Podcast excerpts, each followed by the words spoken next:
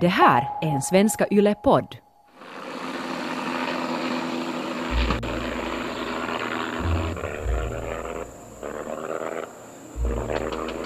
Motorn hostade och sedan tystnade den helt.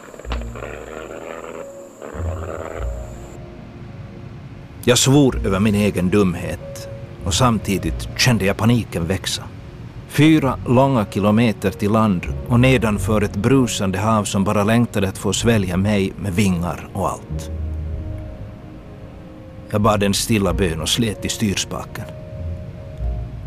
Och kanske det var min envishet och några lyckosamma luftströmmar som gjorde att jag mot alla odds lyckades glidflyga in mot land. Höjden minskade fort men plagen kom allt närmare och med lite tur skulle jag kunna landa på den långsträckta sandstranden. Jag bet ihop, förberedde mig på en krasch när hjulen parerade den första stöten.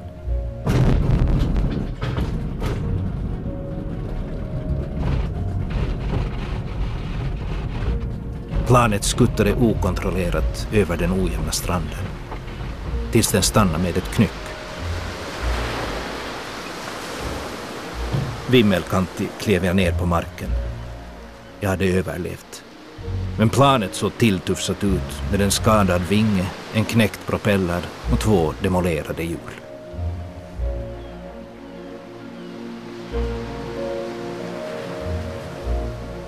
Du lyssnar till Svenska Yles podcast Mina nio liv, berättelsen om adelsmannen Carl von Hartmans förunderliga äventyr. I det andra avsnittet får Goggi träffa påven. Han begår ett rysligt etikettsbrott framför Italiens kung, men riktar också en revolver mot sin vän och något senare mot sitt eget hjärta. Ja, det är just det här att ung och lovande kan man bara vara en, en tid. I del två medverkar också Maria Vainio Kurtakko, forskare i finländsk adelskultur. Mitt namn är Petter Lindberg.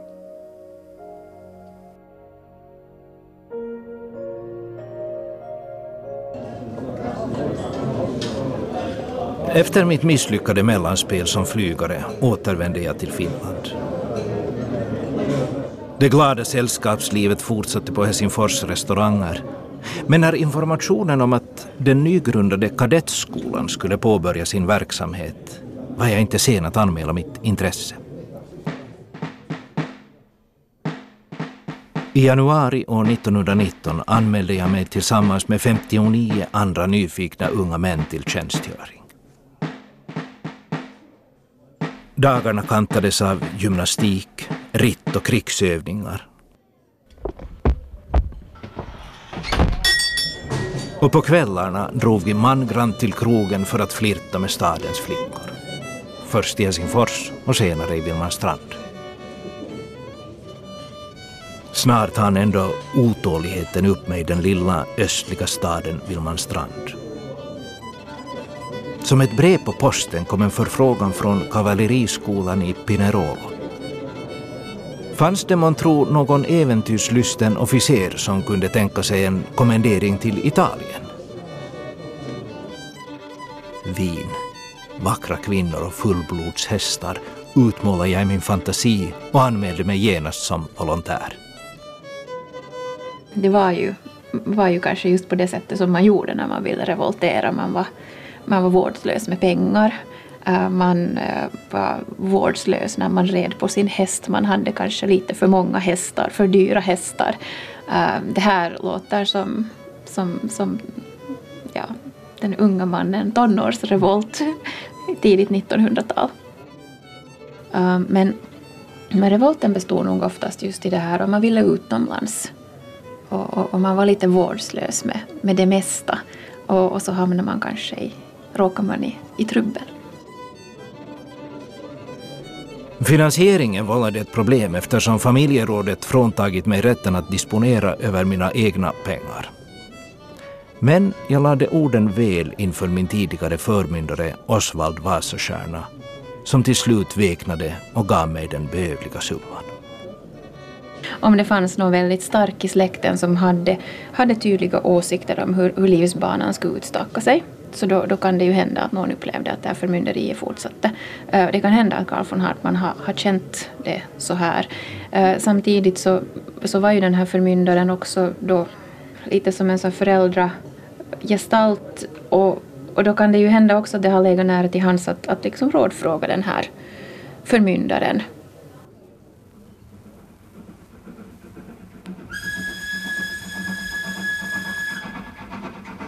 Jag började genast förbereda min resa som gick till Stettin med båt och därifrån vidare med tåg till Rom.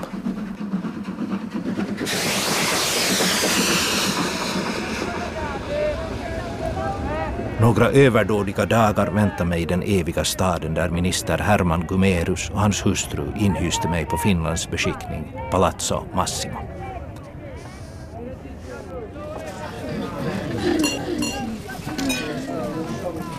Diplomatluncher och cocktailpartys avlöste varandra och på kvällarna klädde jag upp mig för att gå på påkostade banketter där prinsar och andra högdjur samlades för att diskutera och äta gott.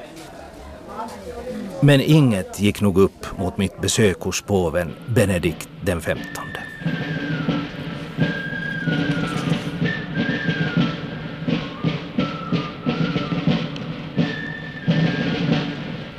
Regementskommendören i Rom hade lagt några goda ord för mitt vidkommande och glad i hågen klädde jag mig upp i Nylands dragonregementes paraduniform för att hedra den katolska kyrkans överhuvud.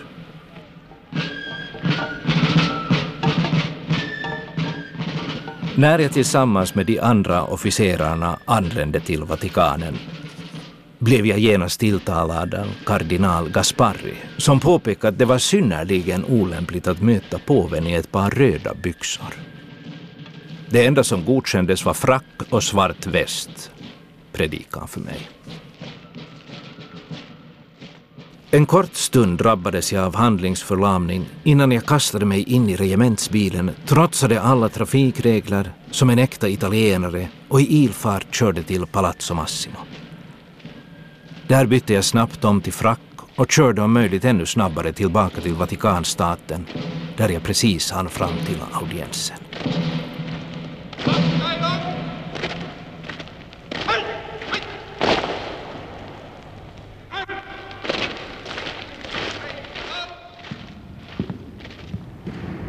I en vackert smyckad sal satt en liten man omgiven av sina kardinaler och höll ett kort tal till oss. Eh, det goda namnet var, var nog alltid ett, en inträdesbiljett på många ställen. Eh, han hade ju fått en god uppfostran, han visste hur han skulle bete sig i salongerna. Så, så det är egentligen det enda som behövs. Förmögenhet behövs kanske inte, inte i det här. Eh, och när han var i Rom så bodde han hos ambassadören.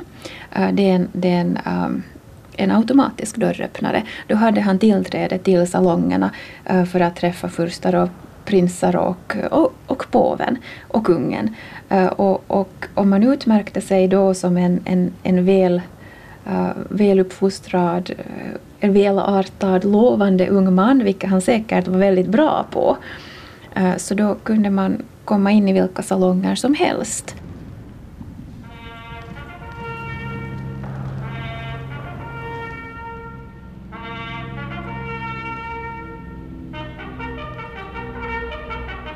Ett annat oförglömligt möte i Rom skedde några veckor senare. Av någon outgrundlig anledning hade jag fått privat audiens hos konungen. Sällan har jag varit nervös inför ett möte, men den här gången tänkte jag högt för mig själv. Vad har du, Goggi, gett dig in på? Besöket på Quirinalen skedde ändå utan missöden trots min uppseendeväckande uniform. Men jag måste erkänna att mitt andra möte med konung Vittorio Emanuel blev något helt annat än jag räknat med.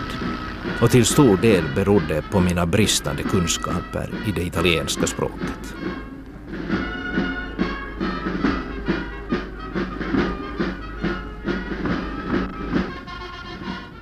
Den okände soldaten skulle efter jul traditionsenligt hedras med en parad. Eftersom jag tillfälligt tjänstgjorde i ett italienskt regemente fick även jag medverka i de högtidliga ceremonierna längs Via Nationale. Vi ställde oss i hedersvakt på Piazza Esedra för att invänta konungens ankomst.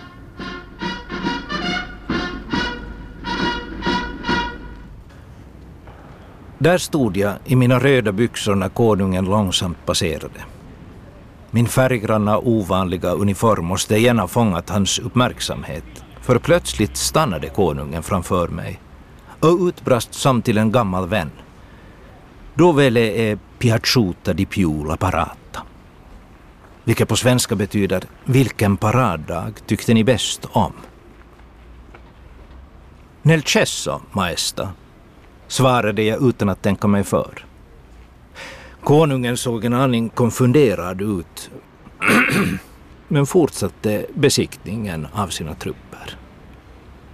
Först i efterhand blev jag varse att jag i mitt svar förväxlat två vokaler och att den kyrkliga ceremoni som jag velat lyfta fram som den vackraste under paraden istället blivit något helt annat och ordagrant löd på skithuset, Ers Majestät.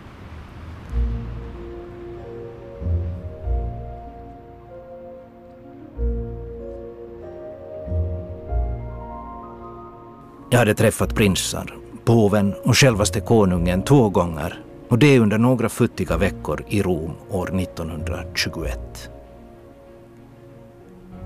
Men detta var bara början på min resa som härnäst skulle föra in mig i den mörkaste av återvändsgränder. Det är med sorg och fasa jag tänker på den dag då jag riktade en pistol mot mitt hjärta och avfyrade ett skott.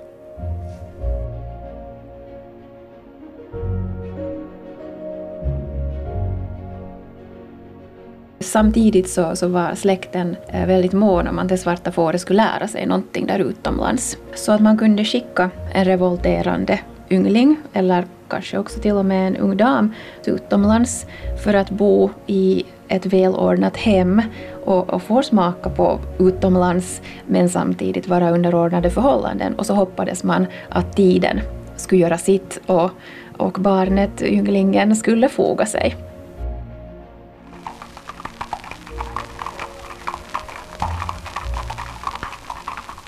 Jag var hemkommen från Italien och skulle återgå i tjänst i Vilmanstrand.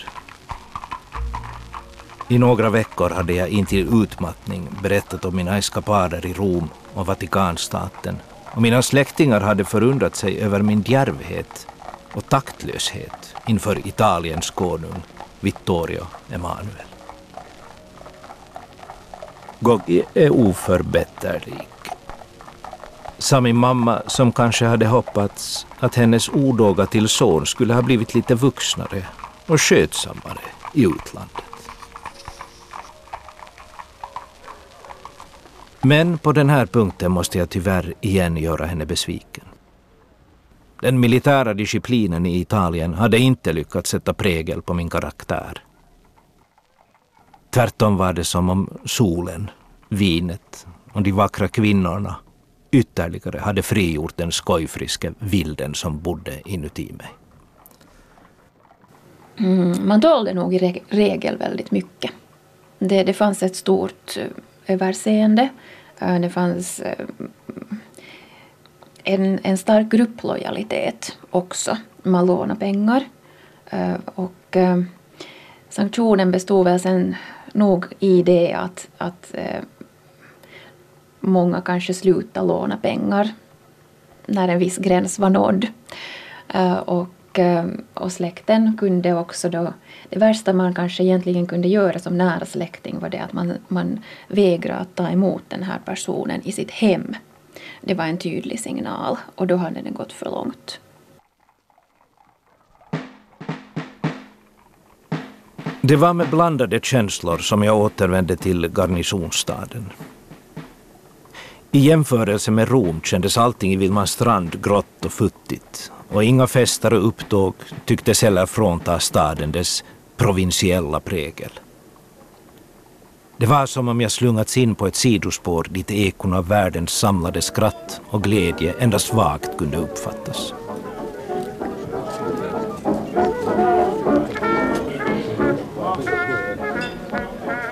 Jag bet ihop och gick på fester och höll god min. Men snart höll fasaden på att rämna och den spelade glädjen att övergå i bittert vansinne. Jag minns en kall vinterdag då jag tjänstgjorde som regementsdijour. Min vän och förtrogne Henrik Avelan var tillsammans med några damer inbjuden på middag och även jag sällade mig till sällskapet. Maten var god och edla drycker intogs i rikliga mängder. Henrik, som hade damtycke, flirtade vilt med några unga kvinnor som även jag spanat in. På avstånd kunde jag se hans glädje och framgång på kvinnofronten. Och trots att jag försökte vara storsint kände jag svartsjukan välla inuti mitt bröst. Till slut stegrades den till ett okontrollerat ursinne som jag inte längre kunde stilla. När vi tagit avsked av damerna och vandrat tillbaka till officersklubben hade min ilska nått sin kulmen och i blint raseri drog jag fram min revolver och riktade den mot min vän i avsikt att en gång för alla förinta hans goda humör. Henrik tittade på mig med fasa. Övertygad om att mitt hot när som helst kunde övergå i handling. Min arm skakade och stålet kändes kallt i min hand. Men i bakhuvudet manade en uppretad stämma mig att trycka av. Så enkelt det skulle vara att avfyra revolvern. Jag måste ha kommit till besinning, för plötsligt kunde jag igen höra Henriks röst som försiktigt uppmanar mig att lägga ifrån mig vapnet eller i varje fall skänka honom en sista önskan inför det avgörande skottet. Det var militärprat som jag förstod och kunde acceptera. Hade jag inte hört om arkebuserade män som beviljats en sista måltid eller en sista cigarett. Ge mig revolvern, sa Henrik och sträckte ut sin hand. Rörelsen var självklar och enkel och lika självklar var min överlåtelse av det laddade vapnet. Jag höll mitt löfte. Och lättnaden som följde på den avblåsta avrättningen var så total att vi båda brast ut i skratt.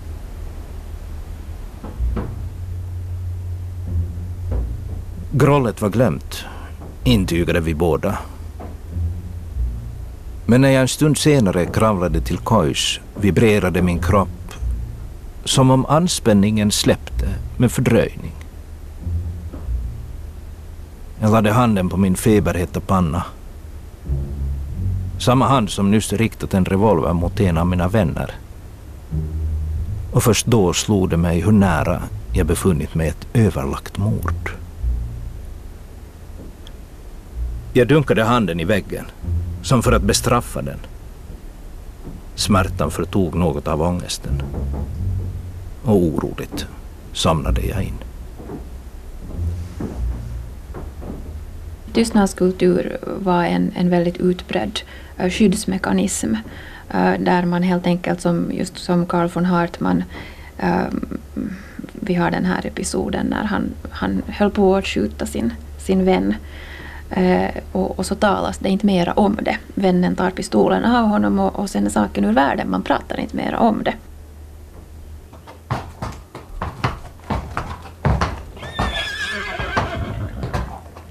Den allvarliga incidenten med Henrik Avelan omnämndes aldrig och vardagen återkom med undervisning, taktiska uppgifter och manövrar.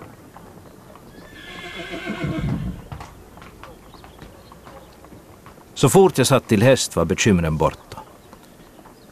Men när dagens övningar var till ända och kvällens sysslolösa timmar väntade var oron åter där. Och det är nu vi närmar oss den ödesdigra festen som kunde ha blivit min allra sista.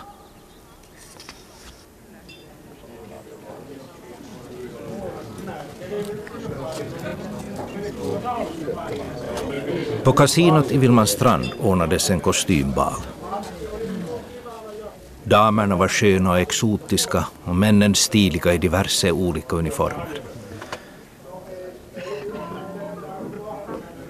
Starka drycker hade insmugglats och jag måste erkänna att jag berusade mig intill vanvett. På småtimmarna drog Åke Varén mig åt sidan och sa att det var en skam att vara så full som jag. Jag mumlade något obegripligt till svar. Hotade kanske att även skjuta honom. Innan jag fick tag på häst och släde och i vansinnesfart körde hem till logementet. Här fick jag fatt på min revolver. Men den här gången riktade jag den inte mot min vän, utan mitt eget hjärta. Handen skakade och tårarna rann. Men någonstans bland alkoholdimmorna var jag fullständigt fokuserad när jag långsamt kramade avtryckaren och lät skottet brinna av.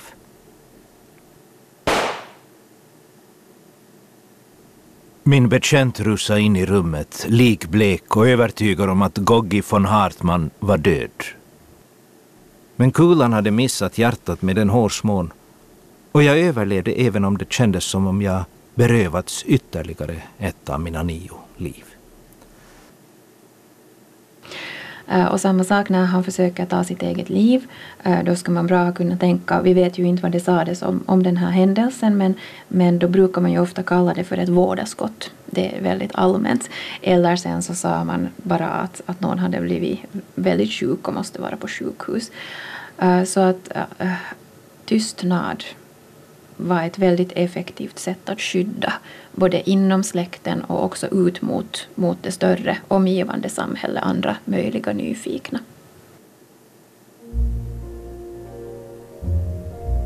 I ilfart transporterades jag till sjukhuset. Tillbringade där några veckor innan jag blev utskriven från både hospital och militär. Ännu ett kapitel i mitt liv tycktes ha tagit slut. Föga anade jag att jag inom kort skulle hitta mig själv i Hollywood.